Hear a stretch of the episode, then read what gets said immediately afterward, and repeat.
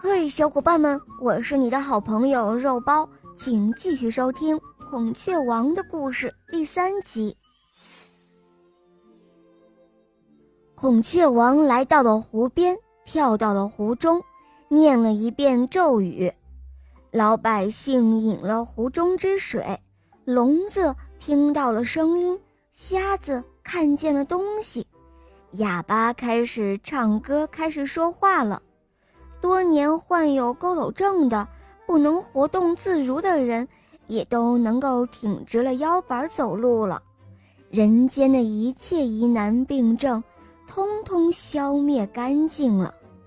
老百姓个个都欢天喜地，他们得了孔雀王这么大的好处，心里都非常的感激。孔雀王见自己的杀身之祸已经过去了，便飞到树枝上，对国王说：“国王陛下，您可知道，这世间有三个人是最傻的，一个是我，一个是捉住我的猎人，还有一个就是国王陛下您。”国王不理解，他说：“哦，为什么是我们三个最傻呢？”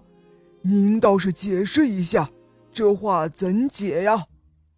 孔雀王说：“人们都说美色如同烈火，那火是会烧毁自己的性命的。我有五百位妻子，却不满足，还要舍弃他们，千方百计的想要娶青雀为妻。每天早晨晚上，为了寻找他爱吃的果子。”我跑来跑去的，就像差役一样。就是因为这样，我才会被猎人捕获，差一点送了自己的命。我说猎人傻，是因为在他捉住我的时候，我曾经真心诚意的对他说：“我知道有一座秘密的金山，可以给他一座山的黄金。可是他不要这实实在在的一山的黄金。”和无穷无尽的宝贝，却偏偏听信王后的欺人之言，想娶国王您的女儿为妻。世上的蠢人都是那个样子，那些富人们的话都是些欺人欺世之言。亡国害命，就是这样来的，万万相信不得。他们的话，一万句里也找不出一句真话。您看。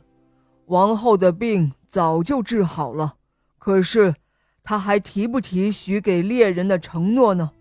可是猎人偏偏要信他的，这猎人不是很愚蠢吗？而大王您，费了那么大力才得到了我，凭借我真妙的医术，治好了宫内和全国人民的病，使他们个个都面色红润，精神抖擞。可是大王您。竟然轻易的就把我给放了，这就是大王您的愚蠢了。这些话说完之后，孔雀王便拍了拍翅膀，腾空而去了。好了，小伙伴们，这个故事呢就讲完了。如果你有想听的故事需要我来讲给你听，你可以在公众号搜索“肉包来了”，在那里找到我来告诉我哟。也可以来咨询怎样点播故事。怎样参加抽奖活动来获得小肉包的精美礼物和玩具哦？